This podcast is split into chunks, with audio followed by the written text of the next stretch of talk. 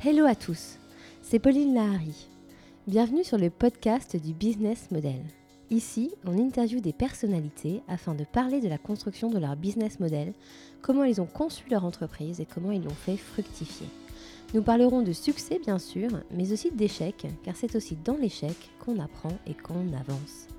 Ce podcast s'accompagne d'un livre aux éditions Erol dont le titre est Votre business model sur mesure, la boîte à outils pour concevoir, entreprendre, agir et manager. Vous pourrez y retrouver tous les conseils et les outils indispensables pour rendre votre business model rentable. Nous sommes deux à avoir édifié ce projet, moi-même, fondatrice de MyCV Factory, et Alain Van Cotte, enseignant à Sciences Po Paris et ami de longue date. Je vous souhaite à tous une très bonne écoute et vous dis à bientôt. Aujourd'hui, nous interviewons Benjamin Cléry et Alain Van Cotte. Bonjour Benjamin. Bonjour Alain. Alors, euh, Benjamin, euh, quand on lit la presse, quand on écoute euh, les médias, souvent on entend dire que quand il s'agit de d'électriciens, de couvreurs, de menuisiers, de charpentiers, de plombiers, eh ben, il n'y a pas beaucoup de vocation pour aller vers ces métiers. Or, vous, vous êtes dedans maintenant. Comment vous expliquez qu'il y ait finalement aussi peu d'attraction vers les jeunes ou vers les moins jeunes euh, pour ces métiers-là? Alors, je pense déjà que ce sont des métiers qui ne sont pas très bien connus de la population euh, un peu plus jeune. Je pense que ce sont des métiers qui ne sont pas très attractifs à l'heure euh, où tout est digital, où Internet prend le pas sur la vie de ce monde. Je le comprends.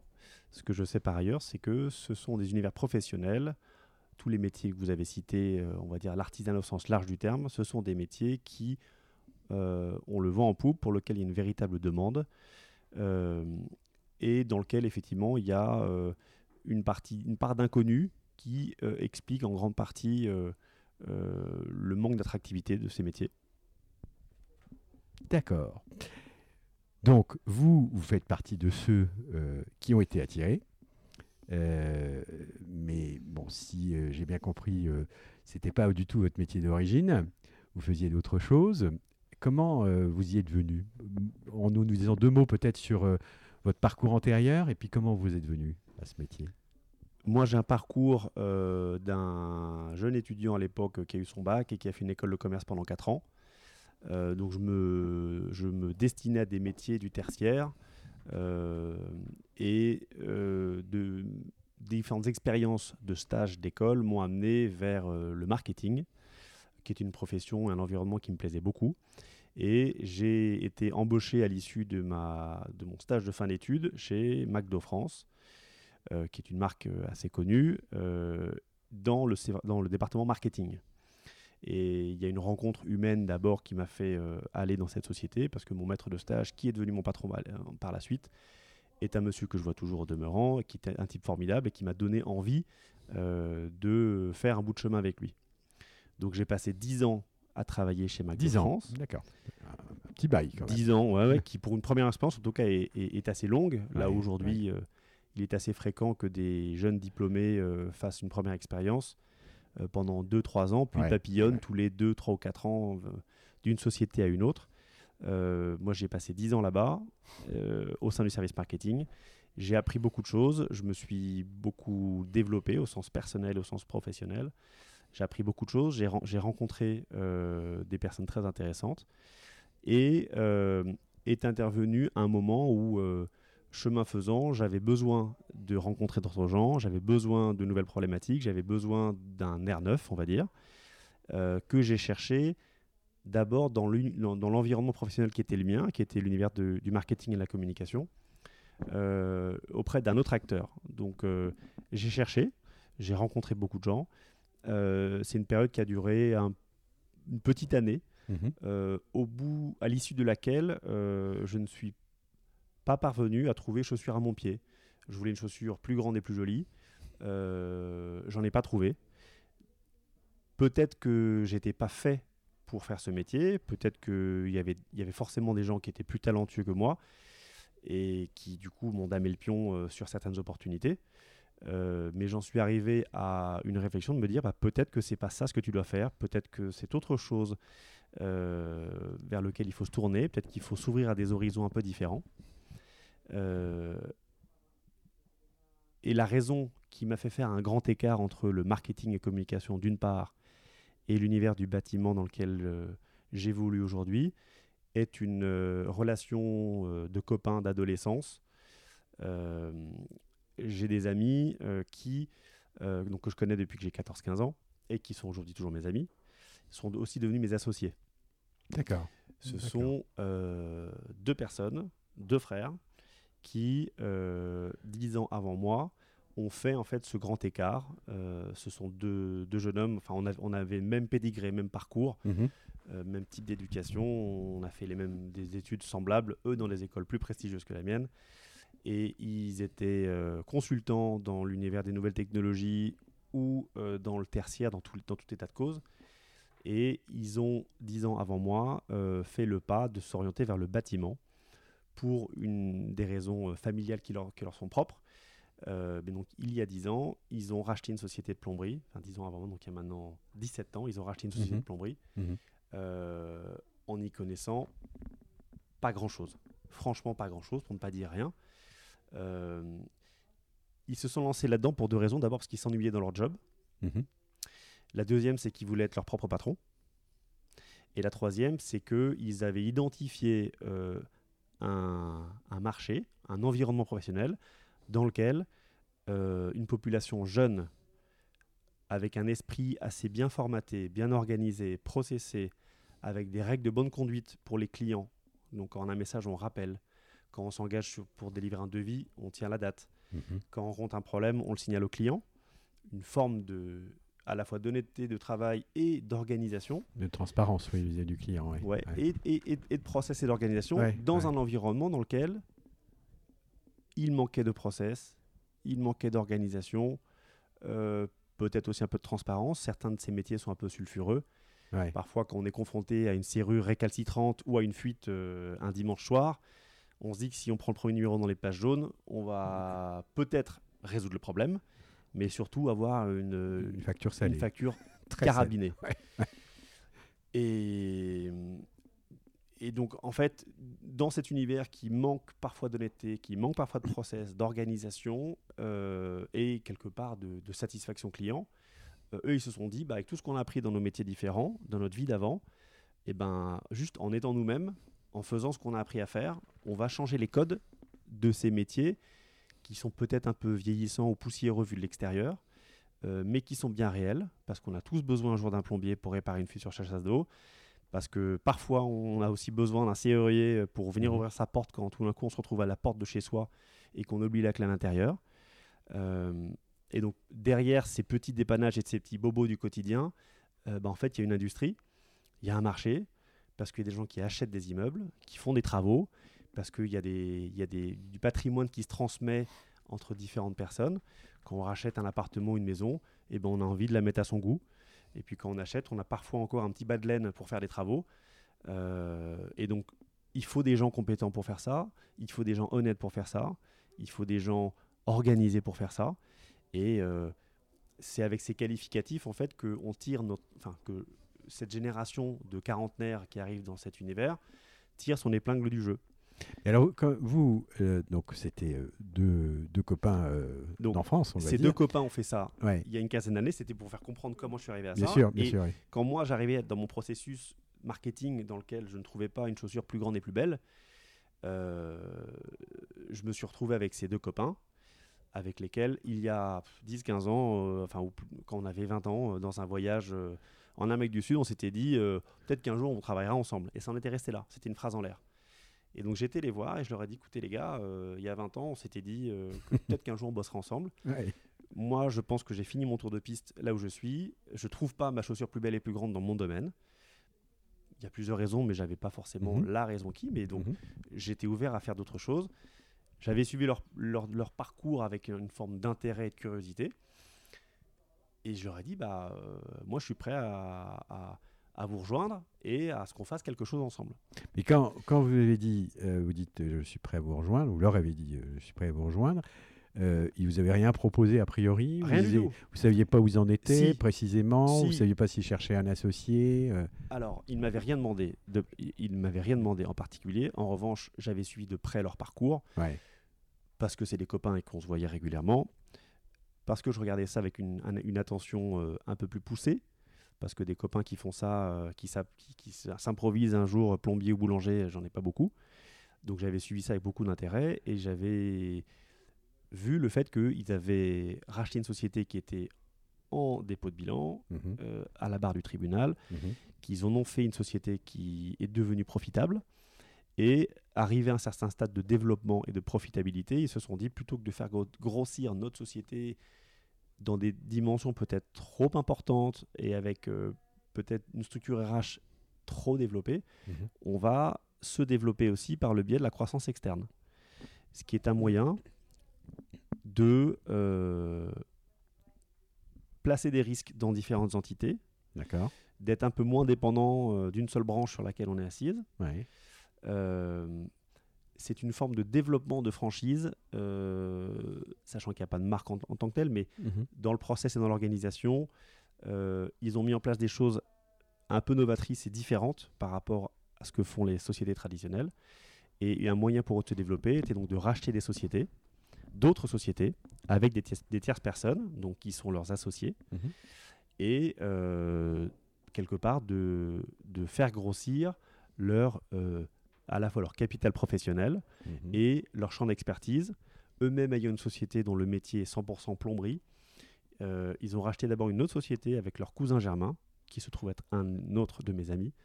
Et c'est une société qui faisait de la plomberie, mais également de la couverture. D'accord. Donc, à leurs clients historiques, ils ont dit bah maintenant, j'ai, on a, on a, avec un associé, on a racheté une société qui fait de la couverture. Donc, on peut vous proposer deux solutions métiers. D'accord. D'accord. En rachetant la société que, dans laquelle nous sommes aujourd'hui, donc l'entreprise Porto avec moi-même, euh, on a rajouté deux cordes à notre arc euh, qui sont le chauffage et la climatisation. Et ils, ils procèdent, euh, ils ont procédé de la sorte pendant quelques années, ils le font encore aujourd'hui. Donc, le schéma, c'est de s'associer avec des gens avec lesquels ils ont une forme d'affinité, Mhm. Et de confiance. Parce que la confiance. est Ouais. nécessaire. Ouais. euh, et de mettre ensemble des moyens financiers pour racheter une société qui répond à une forme de portrait robot. Il y a une sorte de cadre euh, qui, qui- qui est assez, assez clairement balisé euh, pour chercher des sociétés qui sont dans les métiers de l'eau, donc la plomberie, la couverture, hein, tout ce qui peut générer des fuites ou, du- ou, ou qui va générer du confort. Euh, mais ce sont des métiers en fait qui sont assez proches les uns des autres. D'accord. Et alors, donc, vous disiez euh, croissance externe, rachat de, ou acquisition de l'entreprise Porto. Et euh, c'est vous qui prenez les rênes euh, en devenant associé de la société, de- d'ensemble, l'en- l'ensemble de la société, euh, qui prenez les rênes de, de l'entreprise Porto. Tout à fait. Le schéma, c'est on, on mutualise des moyens financiers, on se fait accompagner par un partenaire bancaire, Ouais. euh, et dans le cadre du Et un apport projet, personnel de votre part. il y a eu un apport personnel de chacun de nous trois, Ouais. euh, et on a ensuite donc euh, le reste a été emprunté auprès d'une banque avec un remboursement qui s'est fait sur 7 ans. Donc là, on est dans la septième année. Donc à fin 2019, pour ma part, l'emprunt de l'acquisition de cette société sera Ouais, terminé en totalité. Euh, et dans les faits, euh, le capitaine à bord, c'est euh, l'associé que je suis. Eux, donc eux deux ayant, étant simplement, mais euh, c'est pas aussi simple que ça, eux deux étant euh, des apporteurs euh, financiers et qui transmettent un certain nombre de, de process et d'outils informatiques notamment qu'ils ont élaborés au sein de leur boîte et qui transmettent à d'autres sociétés qui, dont il faut l'acquisition avec des associés. Mais juste pour euh, clarifier les choses, parce que vous parliez de franchise tout à l'heure, euh, euh, vous êtes une société filiale d'une société mère. En quelques... Oui, oui, Oui, absolument. c'est ça. D'accord. Il y a eu, un- en termes de montage, on a créé une holding de reprise. Ouais. Cette holding de reprise appartient à eux deux d'un côté et à moi d'autre part. Donc en fait, on est on- eux deux représentant une entité morale. Oui. Donc cette société mère a deux actionnaires. Et c'est cette société mère qui détient 100% du capital de Porto. D'accord, très bien. Et cette société disparaîtra euh, euh, à la fin du remboursement de Porto, À la fin du remboursement. Sauf à ce que nous fassions une autre acquisition ensemble. Euh, alors tout à l'heure, vous parliez euh, de- d'organisation, de, rigueur, de- d'authenticité ou de transparence, et puis de compétences. Mais bon, pardonnez euh, l'impertinence de ma question. euh, vous étiez compétent en plomberie ou en couverture? Nullement. Pas plus que Ou vous aujourd'hui. Euh, donc absolument zéro. Moi, ce qui m'a fait faire, euh, ce qui m'a fait sauter le pas, c'est que j'ai identifié quelle est ma valeur ajoutée dans cette, dans cette affaire.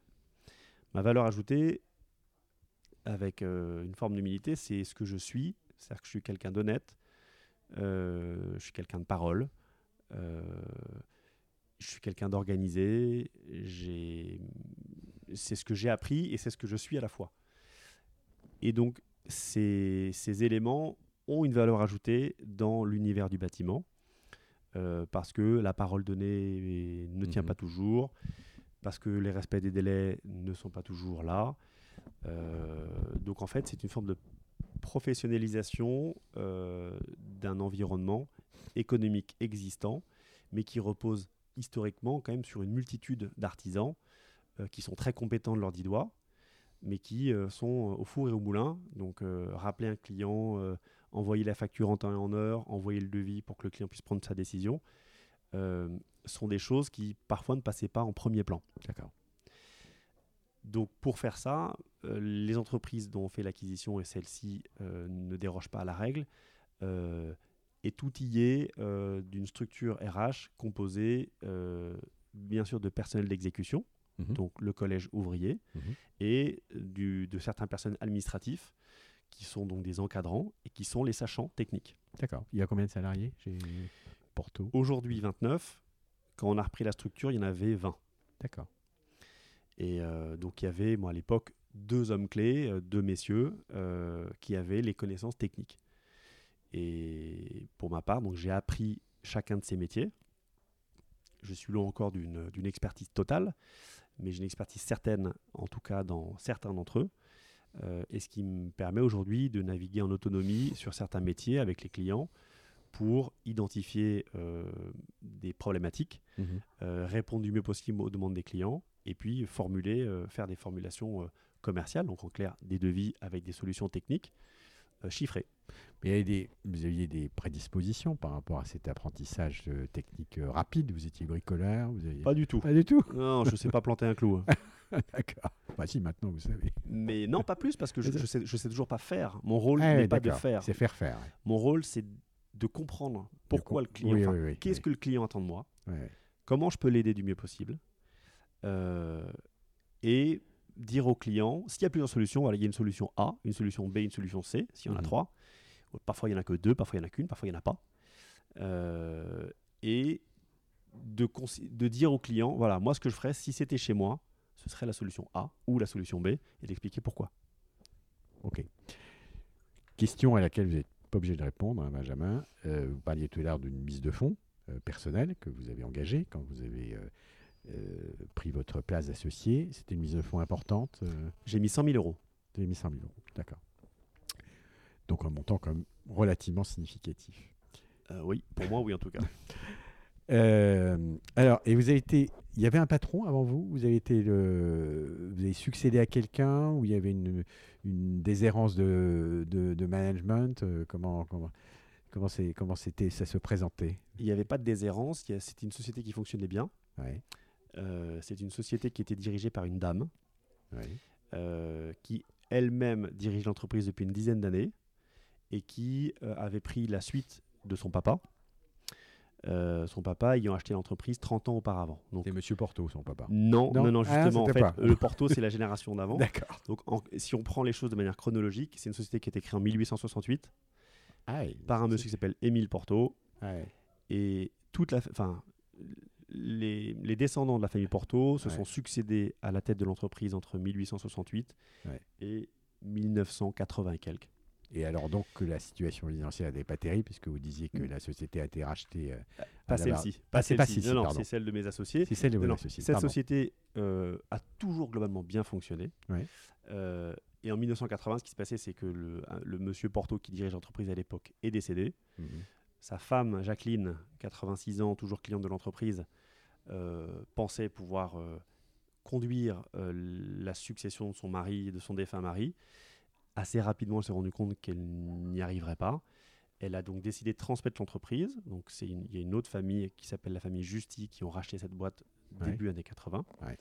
Ils l'ont eux-mêmes conduite pendant 30 ans, donc le père puis sa fille. Ah Et euh, donc, techniquement, l'entreprise est sortie du giron de du, du, nom des fondateurs début années, début années 80. Et donc, euh, ils ont conduit cette entreprise pendant une trentaine d'années. Et en 2012, la patronne de l'époque a décidé de vendre l'entreprise pour tout un tas de raisons essentiellement mhm. personnelles. Mhm. Euh, donc elle est rentrée dans un processus de transmission sous l'égide de la Fédération française du bâtiment, qui faisait partie donc moi des organismes que j'avais sollicités euh, et auxquels je m'étais présenté en lui expliquant mon projet. Mhm. Et euh, la Fédé du bâtiment nous a mis en relation, un peu comme un, comme un cabinet qui, de transmission d'entreprise le ferait. Euh, et donc j'ai rencontré euh, la patronne de l'époque parmi 73 autres rencontres de sociétés que j'ai faites euh, sur une période de 6 mois. Ah, vous avez cumulé le terrain là. Parce que moi, donc, quand j'ai quitté McDo, je me suis mis à, faire ça à 100%. Bien sûr, bien sûr. je me suis installé dans physiquement dans le bureau de mes associés, enfin dans leurs locaux, un ordinateur, un téléphone, et puis j'ai cherché. vous avez prospecté les sociétés qui étaient des bases de données et des sociétés, enfin des boîtes, des plateformes de transmission d'entreprise qui mettent en relation des cédants avec des acquéreurs potentiels. D'accord. Et donc j'en ai vu 73. Il y en a, au bout de 10 minutes de, discussion, on se rend compte que on n'est pas câblé euh, de la même manière. Et puis, parmi les 73, il y en a 4 ou 5 avec lesquels on fait un deuxième tour. Euh, puis, il en reste que deux pour faire un troisième tour de rendez-vous. Et puis, quand il en reste plus qu'une, bah, on fait entre guillemets cavalier seul. D'accord jusqu'à trouver euh, un terrain d'entente qui satisfasse l'ensemble des parties et qui aboutisse à une, à une transaction euh, pour transmettre l'entreprise. Très bien. Donc l'année charnière pour nous, c'était 2012 et opérationnellement, au 2 janvier 2013, euh, on était à la barre. Bon, donc changement de décor, changement de monde, d'univers professionnel. Qu'est-ce qui vous a le plus surpris ou marqué dans vos premiers pas dans l'entreprise?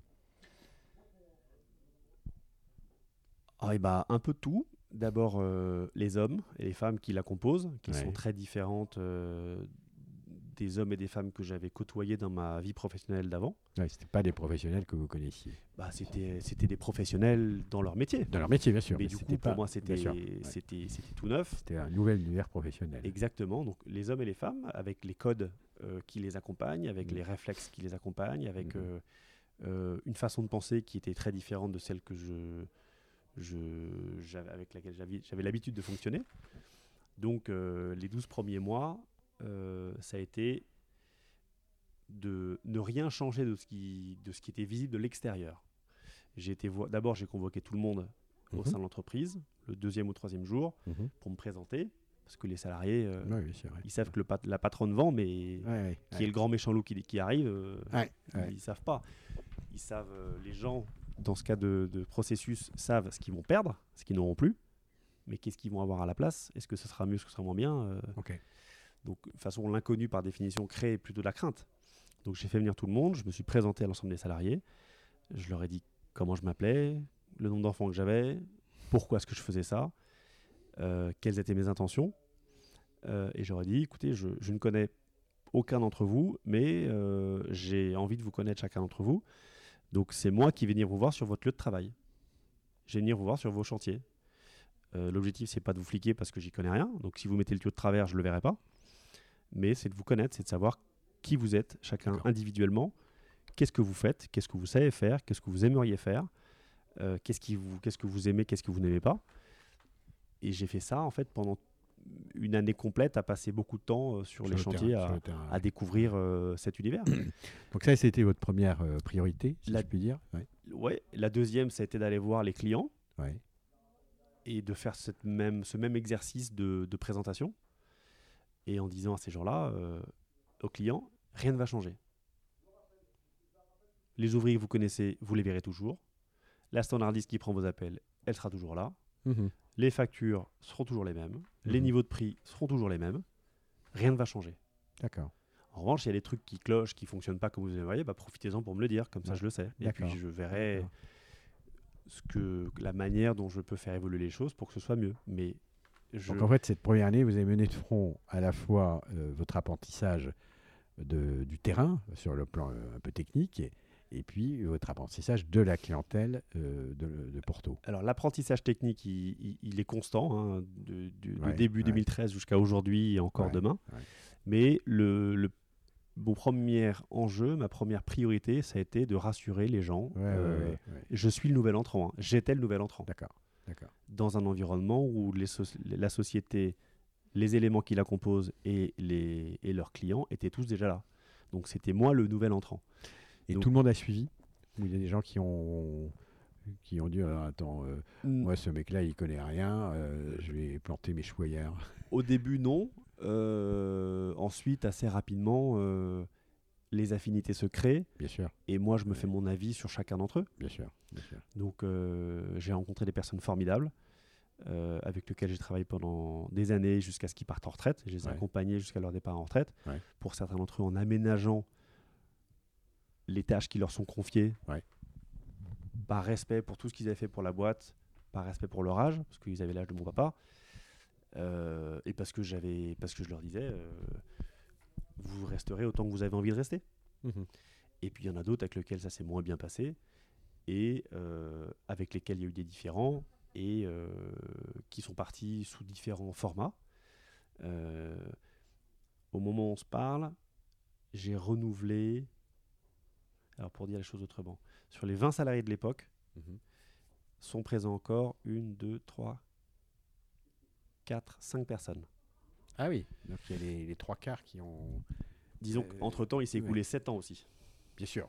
Mais en 7 ans, les trois quarts, il y a eu un turnover des trois quarts. Il y a eu un euh, turnover des qui- salariés. sous, sous deux, trois formats différents. dix- et 10 embauches nouvelles. Euh, bah, plus que ça, parce qu'aujourd'hui on est 29. Oui, oui, mais Euh, euh, le remplacement de ceux qui oui. partaient et 10 embauches En fait, en gros, chaque ouais. personne qui partait était remplacée, puis j'ai Ouais, créé ouais. des postes supplémentaires. A créé des postes supplémentaires. Mais donc les départs, c'était soit un départ en retraite, Mhm. Soit départ, euh, on n'est pas d'accord, bah, on se quitte, Mhm. sous quelques différents modèles que ce soit. Et certains sont partis pour des raisons personnelles, pour habiter en province ou pour se mettre, euh, se lancer à leur compte dans une activité professionnelle. D'accord. Et alors, pour euh, évoquer un peu le sujet du livre dans lequel votre interview va, va figurer, quel est le, le modèle économique, est le business model? En, en termes de clientèle Est-ce que vous avez une clientèle d'entreprise, une clientèle de particulier euh, Quelle est la, pour donner, fixer un peu les idées, quel est le taux de facturation moyen de, de vos clients? Vous allez me dire, ça dépend des chantiers, j'imagine. Euh, Est-ce que vous, vous avez euh, euh, besoin de financer, d'argent, euh, d'emprunt pour euh, financer des chantiers qui sont longs? Euh, Comment ça se passe euh. Alors, d'abord en termes de clientèle, notre clientèle est à 99,9% composée de clientèle professionnelle. D'accord. Qu'est-ce qui se cache derrière un client professionnel?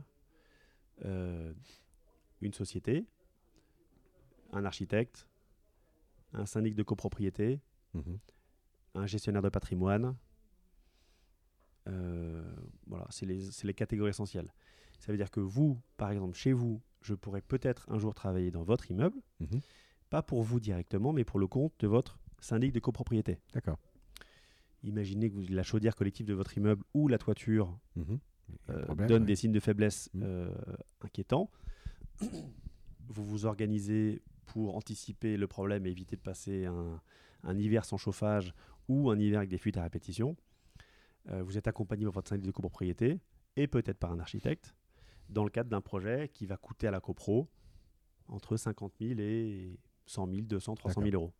Donc c'est des sommes qui sont significatives. Vous n'êtes pas sachant technique. Vous avez une autre vie que de vous occuper de la chaudière de l'immeuble. Mhm.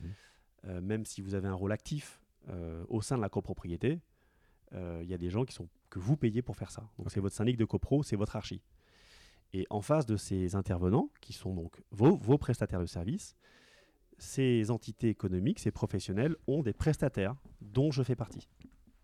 Et donc, ils font des diagnostics techniques d'abord pour euh, parce que en fait, le, votre syndic et votre archi, ce sont des gens qui vous protègent et qui vous conseillent. Quand ils arrivent à la conclusion qu'il y a des travaux à engager, ils vous en informent, ils vous présentent un audit ou un diagnostic. Mhm. En vous disant, en vous donnant parfois des enveloppes budgétaires, d'un Mhm. ordre de grandeur pour savoir un peu euh, dans quelle zone vous allez. Et ensuite, ils contactent des professionnels, des sociétés dont le métier est de faire des travaux de rénovation ou de remplacement euh, et qui vont être consultés dans le cadre d'un appel d'offres pour pouvoir préconiser, faire une préconisation technique euh, et chiffrer euh, le coût de travaux pour refaire la toiture, la plomberie ou la chaudière de l'immeuble. Et le chiffre d'affaires de la société aujourd'hui. Le chiffre d'affaires de la société, aujourd'hui 3,7 millions.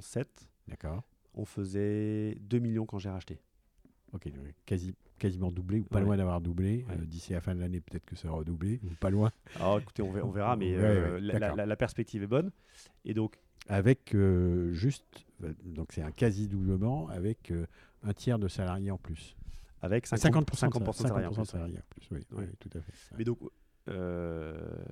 oui, donc dans, dans- dans- dans ces chiffres que vous donnez, il y a aussi le reflet du fait que la société fonctionnait, mais elle était gérée, euh, pour dire les choses gentiment, à l'ancienne. Mhm. Donc avec un souci du rendement moindre euh, et avec une forme de méfiance de tout. Je vais vous donner un exemple pour illustrer mon propos. La patronne de l'époque, donc qui avait donc 20 salariés, elle avait donc 1, 2, 3, 3 personnels administratifs plus elle, et le reste, donc les 16 autres personnes étaient les- des- du personnel euh, Mhm. de chantier. Sur ces 16 autres personnes, il n'y avait que deux personnes qui étaient équipées d'un véhicule. Ah oui. Les autres Ouais. était transporté d'un point A à un point B par ce qu'on appelle un chauffeur. Donc. Un monsieur, Ouais. salarié de l'entreprise. Mais ça, c'est des méthodes euh, d'époque où, les véhicules étaient beaucoup Bien moins sûr, euh, bien- présents dans la ouais, bien sûr, ouais. Et donc, ce chauffeur allait chercher un ouvrier sur un point A, donc qui était euh, dans la rue, sur le trottoir, avec ses caisses à outils, tout son matériel, et assis dessus, les bras croisés, puis il attendait. Mhm. Et il l'emmenait sur son chantier B. Mais pendant ce temps de transfert, il y avait sûrement d'autres ouvriers qui attendaient aussi le chauffeur pour les tra- Ouais, ouais. Donc pendant un an, ça fait partie des choses auxquelles j'ai pas touché, en m'arrachant les cheveux dans mon coin. Et puis à- au, bout- au bout de la première année, j'ai dit bon, hop, terminé, j'équipe tout le monde de voitures. J'ai acheté à l'époque 8 voitures Mhm. euh, ou 9 voitures. On a fait des équipes et puis donc j'ai équipé, donc tout le monde est devenu autonome. D'accord. Donc ça fait partie des choses sur lesquelles cette dépense pour acheter des voitures, euh, les, donc les frais de voiture, les assurances, le gasoil, tout ça, bah, en fait, sont des investissements euh, qui sont pas très lourds à porter Mhm. et sur lequel, euh, quand l'ouvrier a, terminé son chantier, euh, il attend pas qu'on vienne le chercher. Mhm. Il charge dans sa, dans sa voiture bien sûr, ouais. et il y va tout seul comme un grand. Bien sûr. Donc, Et d'un point de vue financier, donc la, la structure était suffisamment solide pour euh, supporter oui, oui, oui, oui, oui. des, investissements de cette nature. sans aucun souci, c'est des investissements qui sont relativement faibles euh, au regard de l'efficacité que ça apporte. Mhm. On n'est pas dans un métier où euh, la part d'investissement dans l'outillage, normalement, on n'est pas dans l'industrie où il faut acheter des machines qui coûtent tout de suite quelques centaines de milliers d'euros, voire des Mhm. millions d'euros. Mhm. Euh, nos plus gros investissements sont des machines qui peuvent parfois coûter 2-3 000 euros en termes d'outillage. Euh, et des véhicules, aujourd'hui, on ne les achète pas en direct, on les prend dans des contrats de leasing où les sommes forfaitaires mensuelles sont, sont assez, assez, pas faibles, en tout cas, elles sont, on peut les amortir dans le cadre des frais généraux. Et donc, tout, tout ce que j'ai fait pendant cette première année, ça a vraiment consisté à rassurer les clients et les salariés d'un côté. Et j'ai beaucoup fait, en fait, de, de retraitement administratif, les contrats d'assurance, euh, euh, les, les- les- la téléphonie, euh, les- tout ce qui, tout ce qui n'est pas visible de l'extérieur D'accord. j'ai- j'ai j'ai, en quelque part assaini financièrement la, la société qui avait tout un tas de petites dépenses Mhm. que je jugeais euh, pas forcément bien, bien senties ou nécessaires. Euh, donc j'ai rationalisé des dépenses, j'ai revu des contrats euh, divers et variés, et ce qui a permis de revoir certains coûts de fonctionnement, certains frais de fonctionnement. Pas à son plus juste, parce que je veux pas être au ric-rac, mais en tout cas à leur, à leur juste niveau. Il n'y avait pas d'élément de, de frein, si je puis dire, parmi les salariés, de, les anciens de, qui avaient connu une autre époque. Disons que tout ce qui est administratif n'avait pas d'incidence sur la vie de, de l'entreprise et des salariés. ouais. Si, sur les véhicules, typiquement, euh, il y en a qui m'ont regardé avec des yeux. euh, ah écarquillé en me disant mais qu'est-ce que vous voulez que je fasse d'un véhicule? Ah En fait, euh, vous allez aller tout seul de la rue Intel à la rue Trucmuche euh, sans avoir à attendre le chauffeur parce que parfois vous pouvez attendre une heure, deux heures, trois heures, une matinée entière. Euh, et je pense que pour vous, c'est pas très agréable d'attendre les fesses assis sur une caisse à outils en attendant le chauffeur. Mm. et c'est aussi un signe de confiance que je vous envoie. D'accord. Parce que j'ai confiance en vous, je vais vous donner de l'autonomie. D'accord. Donc il y en a effectivement qui ont un peu freiné, hein, mais au bout du compte, j'aurais dit, c'est une, c'est une des transformations de l'entreprise à laquelle je vous demande de vous, de vous, de vous plier. Euh, et au demeurant, on a fait des aménagements euh, quand il y en avait besoin, mais globalement, euh, le personnel est devenu autonome de ce point de vue-là. Et puis ensuite, il a fallu développer l'entreprise, hein, ce qu'on fait au Alors, le développement d'entreprise, justement, j'allais venir, en particulier le développement commercial puisque vous citiez des exemples d'entreprises clientes, hein, que ce soit un syndic de copropriété, que ce soit un architecte, etc. Comment, euh, comment avez-vous fait justement pour euh, développer euh, la clientèle existante? D'abord, il a fallu aller revoir, enfin voir tous les clients existants. Ouais. La première source de croissance pour une entreprise, c'est d'augmenter son volume d'affaires chez ses clients existants. C'est fidéliser. c'est la première chose. J'ai été voir des clients chez, pour lesquels euh, ou avec lesquels j'avais un chiffre d'affaires très très faible et qui me disaient du mal de Porto, qui me disaient oh chez Porto, euh, c'est compliqué d'avoir les rapports, euh, pour les devis on attend une plombe, enfin qui, qui, manifestaient une forme d'insatisfaction. D'accord. Écoutez, j'écoute ce que vous me dites, je comprends pourquoi vous ne travaillez pas plus avec moi, donc je vais, parmi les changements que je vais insuffler, je vais tenir compte de vos commentaires pour faire évoluer la manière dont on travaille. Donc ça, ça a été sur la clientèle existante, les petits clients, les petits comptes, si je puis dire, qui sont devenus... que vous êtes attachés à, faire grandir. Ouais. Les gros comptes, il a fallu les rassurer pour qu'ils s'en aillent pas. Et ensuite, il a fallu aller chercher des nouveaux clients. Pour aller chercher des nouveaux clients, c'est difficile parce que, euh, comme quand on a un bon coiffeur, on n'en change pas. On a un bon plombier, on n'en change pas. On a un bon mécano, on n'en change pas. Donc il faut que les clients aient une raison de changer de crèmerie. Mhm. Et au demeurant, quand je rencontrais des nouveaux clients avec lesquels je ne travaillais pas, je leur disais Vous êtes content de votre plombier? Gardez-le. Si vous n'avez pas de raison de le virer et de me faire travailler moi, mhm. gardez-le. Et je dis ça d'autant plus honnêtement que j'aimerais pas qu'on me le fasse. J'aime pas me faire virer. bah oui.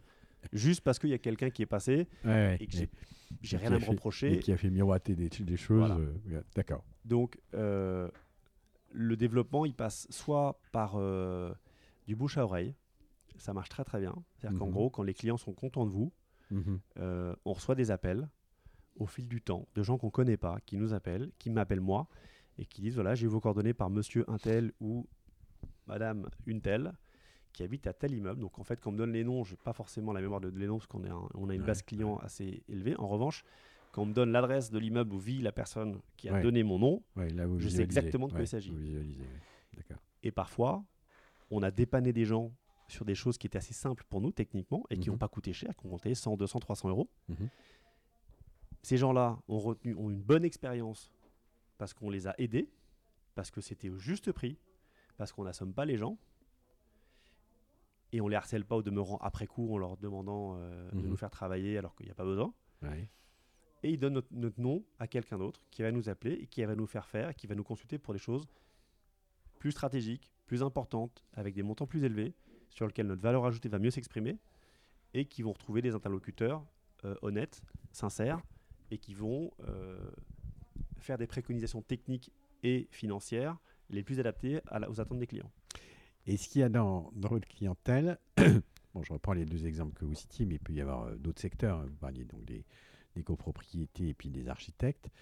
Euh, est-ce qu'il y a une activité qui est plus intéressante sur le, plan financier en termes de marge qu'une autre? Est-ce qu'il y en a une troisième que vous avez développée euh, Je n'ai pas développé de nouveaux métiers parce qu'on en a donc entre la plomberie, la couverture et le chauffage et la climatisation, donc sous l'ombrelle du CVC.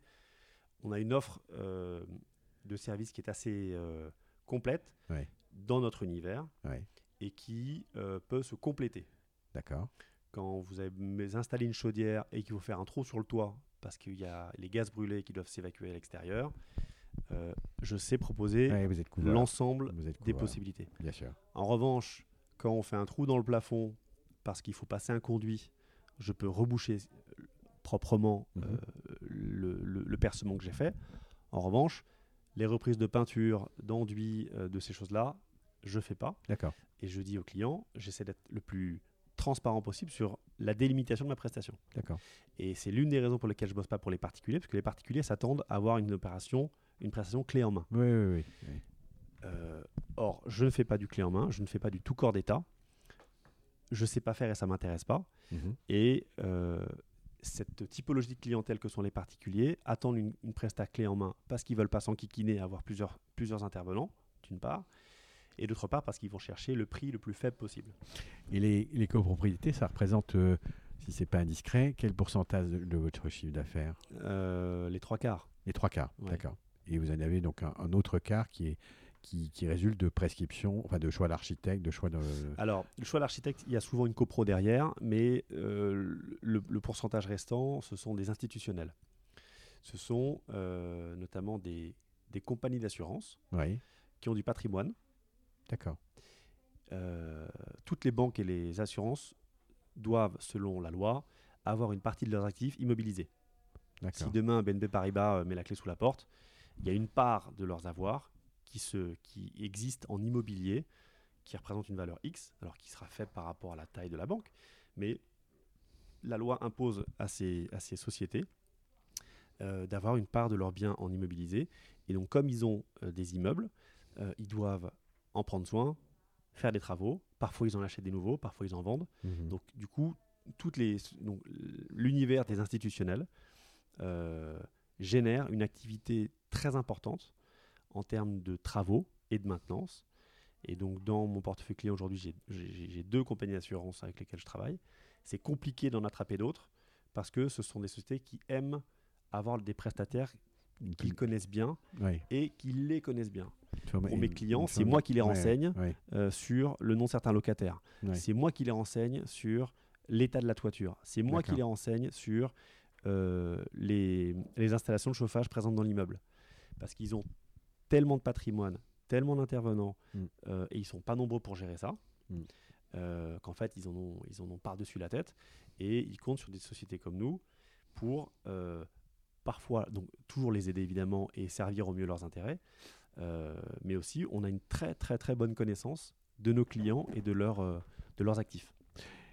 Donc ça veut dire que vous intervenez sur de la maintenance et de la rénovation, Exactement. pas sur du neuf, Zéro. 0,9, d'accord. 0% de mon chiffre d'affaires dans le neuf.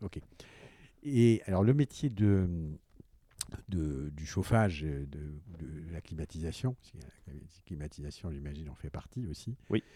Euh, comment vous l'avez euh, acquis, si je puis dire? Comment la société l'a acquis? Il a acquis par euh, le précédent gérant de l'entreprise. Ouais. Euh, donc quand la famille Porto a vendu l'entreprise, à l'époque, elle ne faisait que de la couverture et de la plomberie. Ouais. C'est donc la famille suivante qui, début années 80, a racheté l'entreprise, donc la famille de monsieur Jean-Pierre Justy. Ouais, ouais.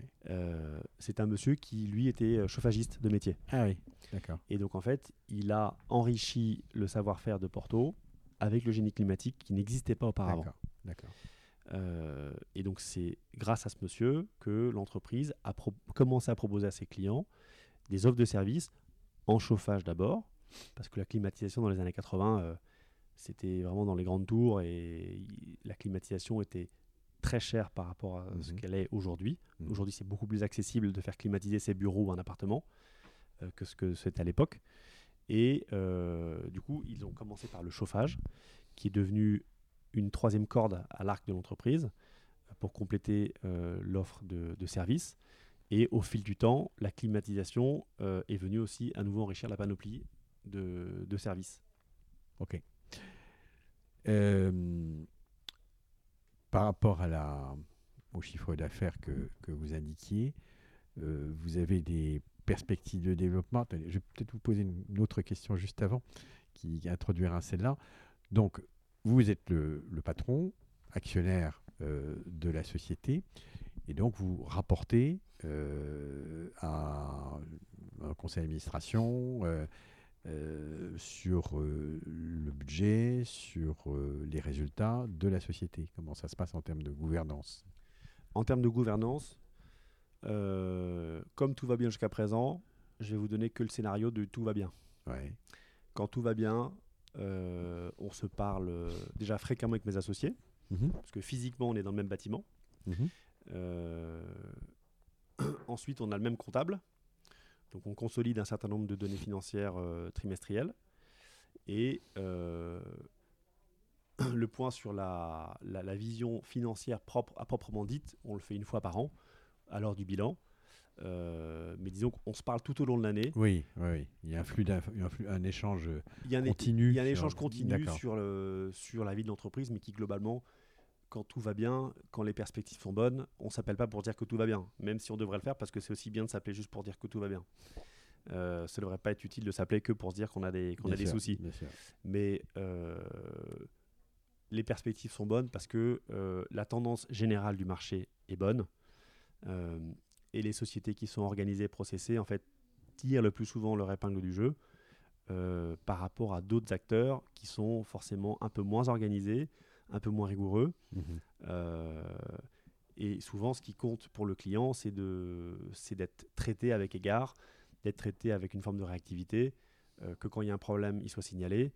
Donc, c'est- il y a une, une- une composante euh, professionnalisante dans la manière dont on organise nos sociétés et dont Porto est organisé, qui fait que c'est un élément différenciant qui fait que la croissance euh, continue de, de suivre son cours. Ça ne veut pas dire que ça peut s'arrêter demain matin, parce qu'il y a des années qui seront forcément moins bonnes. Mhm. Ça ne peut pas tout le temps être mieux. Mhm.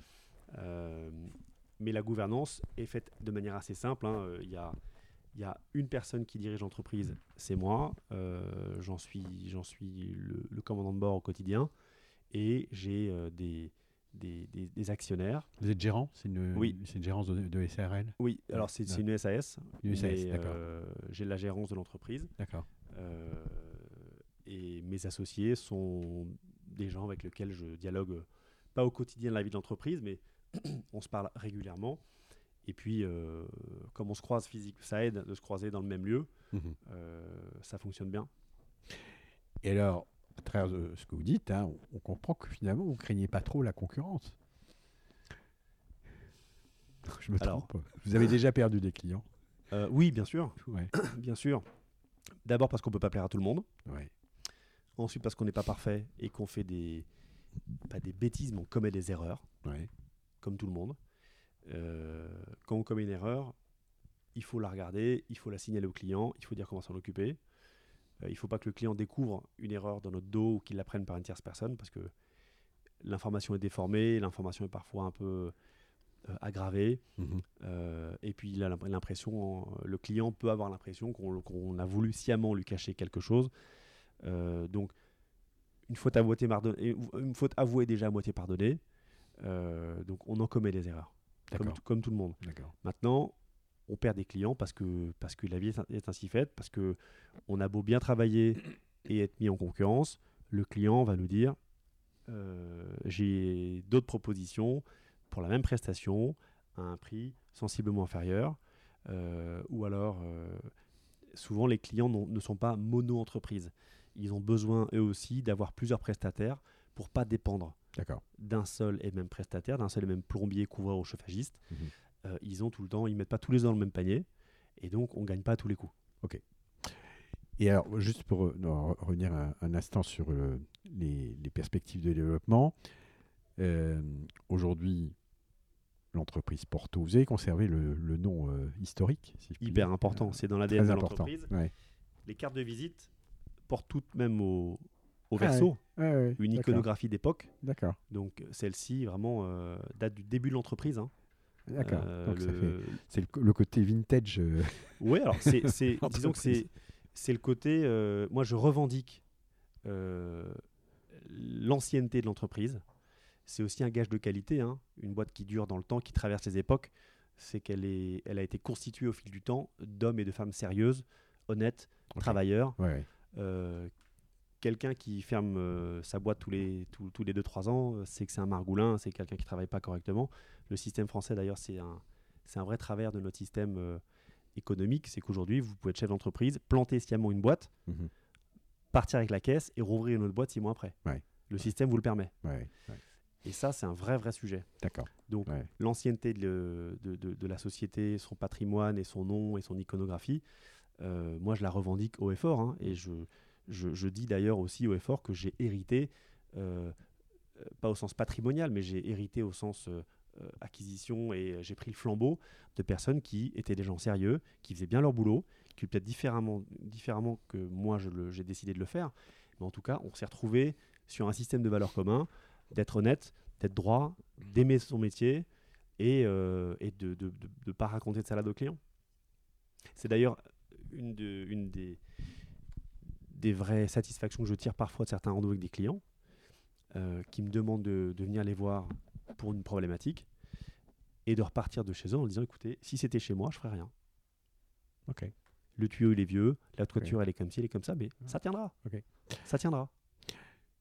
Donc, l'entreprise Porto est à Clichy-la-Garenne Oui. euh, aujourd'hui.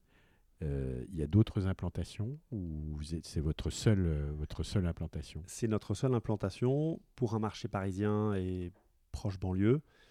On n'a pas besoin d'avoir plusieurs sites physiques Mhm. pour la simple et bonne raison que l'activité de l'entreprise euh, se fait beaucoup chez nos, enfin, se fait chez nos clients. Ouais. Ici, le personnel qui est là, c'est du personnel administratif, soit qui gère vraiment tout le volet administratif de l'entreprise, les, les demandes rentrantes des clients, et puis les responsables de service euh, qui euh, reviennent au bureau après leur rendez-vous ou leur rendez-vous de chantier pour euh, rédiger des devis, préparer des rapports, répondre à des questions. Mais Vous n'avez pas d'atelier de... Non. ce qui n'est- ça n'est pas nécessaire. j'ai Ouais. un local de stockage. oui, c'est tout. oui. Ouais, J'ai d'accord. 100, j'ai 100 mètres carrés de stockage, mais techniquement, euh, j'en ai pas besoin d'atelier, non. Et votre marché est donc régional Île-de-France? Oui. Et vous n'avez jamais envisagé, ou vous- les autres actionnaires n'ont jamais envisagé de d'essaimer, si je puis dire, dans d'autres régions Non, pas pour l'instant. Euh, il faut dire que le, région, le bassin parisien est le bassin, enfin est la zone de France la plus peuplée, ouais. avec le plus grand nombre d'habitats. Ouais. Euh, et on a une particularité comme qui, on a une bonne connaissance du bâtiment haussmannien et qui est une- quand même une particularité parisienne. Alors euh, les grandes villes de France ont aussi leur bâtiment haussmannien, en tout cas de la même époque, mais dans, un, dans, des, dans des volumes plus faibles, avec des bassins de population moins grands et donc avec moins d'opportunités. C'est-à-dire qu'avant d'aller s'attaquer à d'autres villes de France, il y a beaucoup, beaucoup de travail à faire euh, à Paris et sur le bassin et dans la région parisienne. Ouais. Euh, un instant, euh, un flashback un instant sur la partie euh, management dont vous avez, euh, que vous avez euh, largement commenté en soulignant le côté humain euh, euh, au- auquel vous êtes attaché. Euh, comment vous êtes organisé euh, sur le plan euh, des équipes Vous avez des équipes qui se complètent en termes de compétences, vous avez des, des techniciens qui sont plutôt polyvalents, il y a des chefs de chantier. Comment comment comment c'est organisé? En termes d'organisation, il y a. je vais démarrer par, par la base parce que c'est eux qui font la vie de l'entreprise. C'est le collège dit des ouvriers. Donc ce sont euh, les salariés de l'entreprise qui exécutent les prestations euh, qui font la rémunération de l'entreprise. Parmi cette population, il y a euh, des gens très expérimentés qui, pour certains d'entre eux, ont 30 et quelques années de maison. Mhm. Et donc qui sont les, les compagnons les plus chevronnés, qui ont la confiance de l'entreprise et qui sont responsables de la bonne exécution des chantiers. Et ces personnes-là euh, encadrent des techniciens, euh, on va dire, un peu moins expérimentés, mais qui sont évidemment chacun d'entre eux professionnels dans leur métier, mais qui ont peut-être entre, euh, entre 10 et 20 ans de métier. Donc ils les accompagnent sur l'exécution des prestations. Et puis il y a des plus jeunes, il y a des jeunes parce que il faut aussi former et capitaliser sur des personnes un peu plus jeunes qui feront le futur de l'entreprise, jusqu'à avoir des apprentis. Chaque service a des apprentis qui sont donc des, des jeunes gens qui sont, suivent une part de leur formation dans un organisme type CFA Mhm. euh, et une part de leur formation donc en entreprise. D'accord. Euh, donc voilà comment globalement est structuré. euh, Et votre système de recrutement passe par l'apprentissage Oui, mais pas que, parce que Pas je peux que- pas que. recruter que. des sorties de, de CFA, Oui, bien sûr. parce que c'est des bacs plus 2, c'est des, c'est des, c'est des- ce sont des jeunes hommes euh, euh, qui sont jeunes et on a besoin aussi de de personnel plus expérimenté. Donc le recrutement passe aussi beaucoup par la cooptation. D'accord. C'est-à-dire que mes, mes meilleurs intervenants, mes meilleurs euh, techniciens, je leur dis en clair, voilà, je cherche euh, à développer le service plomberie, admettons, quand je vais voir un plombier, et je lui dis, je cherche des plombiers comme toi, qui ont à peu près ton âge et qui travaillent comme toi. Est-ce que tu en connais? Ok. Et pour que ça fonctionne et qu'ils aient un intérêt, euh, aussi en partant du principe que c'est vertueux de le faire avec eux, je propose à, aux salariés qui m'amènent quelqu'un, et si je, si je suis amené à embaucher un, un individu euh, qui m'a été présenté par l'un de mes salariés, et qu'au bout de six mois, euh, je me rends compte que le type est bien, qu'il me donne Mhm. satisfaction, que c'est un bon élément que je vais compter sur lui, je rétribue, euh, je donne une prime, en clair, au salarié qui me l'a présenté. D'accord. Je préfère donner un peu d'argent à un de mes salariés qui m'a aidé à trouver un bon élément plutôt que de donner à une tierce personne extérieure, dont, c'est le métier au demeurant, les sociétés d'intérim et les cabinets de recrutement. Et bon, dans le bâtiment, euh, quand on cherche un plombier ou un couvreur, c'est très compliqué de passer par des boîtes de, de recrutement euh, parce que les bases de données sont constituées plus de personnel plutôt administratif. Administratif. ouais. cadre ou. Ouais. Et euh, ce sont des métiers qui sont un peu féminisés ou pas du tout? Pour ma part, euh, je n'ai aucun personnel féminin euh, dans le collège ouvrier. Ouais. J'y suis potentiellement euh, tout à fait favorable. Ouais. Mais Il en faut termes trouver de candidature. Ouais, j'en ai pas. Même dans les jeunes, hein, les apprentis euh, qui, qui Ah m'envoient oui. un CV, euh, je suis même pas sûr d'avoir vu un jour un CV euh, d'un- d'une candidate, Ouais. quel que soit le poste, au niveau des ouvriers. Et au bureau, bah, la population est extrêmement est tota- en, en parité totale, puisque sur les 8 personnes qui composent euh, les équipes du bureau, euh, j'ai 4 hommes et 4 femmes. D'accord. D'accord. Euh, Benjamin, on- arrive un peu au, au terme de cette euh, interview. Est-ce qu'il y a des sujets qui vous paraissent euh, importants qu'on n'aurait pas abordés par rapport euh, à la fois à votre cheminement, par rapport à la vie de l'en- l'entreprise, au sens euh, à la fois humain et puis euh, euh, commercial et économique du terme? Est-ce qu'il y a quelque chose que, que vous aimeriez ajouter Oui. Euh, en fait, ça concerne plus généralement l'entrepreneuriat et la reconversion. C'est-à-dire que on a beau avoir un business plan euh, qui est bien ficelé, euh, qui, est, qui est réaliste. Moi, quand j'ai fait le mien, j'ai dit au banquier, l'année 1, je ferai zéro. Je ferai pas de croissance, pas de perte, mais je ferai zéro. L'année 2, je ferai plus 1. L'année 3, je ferai plus 5 au mieux.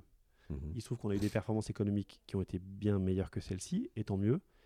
Mais euh, il faut être euh, humble, il faut être réaliste, il ne faut pas faire des plans sur la comète, il ne faut pas imaginer des choses en disant parce que je vais arriver, parce que je vais faire les choses différemment, on va exploser les compteurs. Mhm.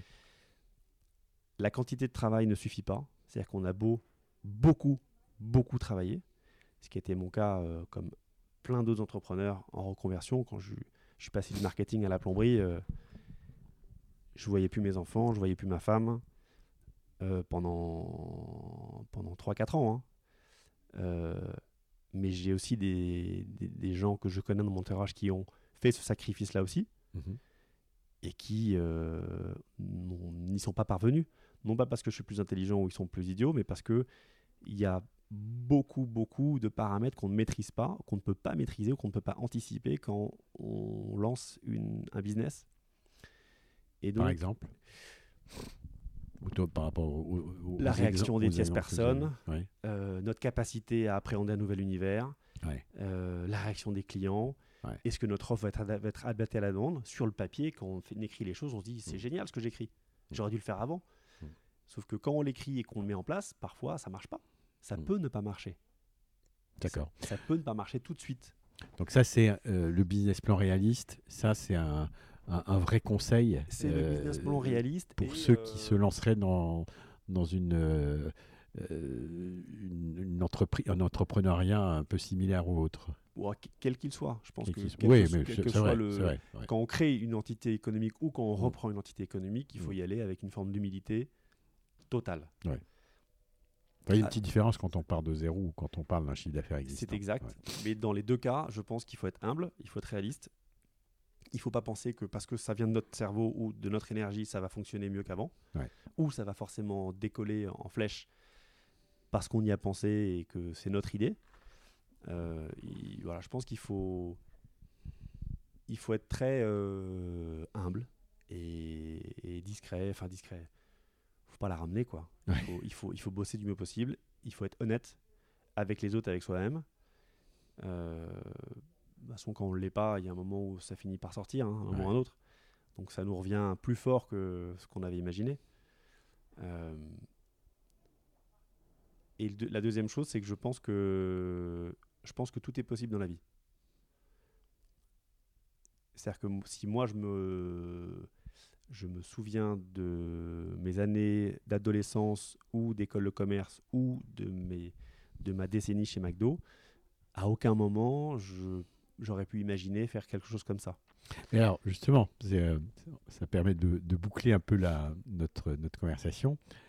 Euh, vous êtes arrivé ici euh, et vous avez signé, si je puis dire, avec vos associés, en gros un an après avoir quitté McDo. Oui.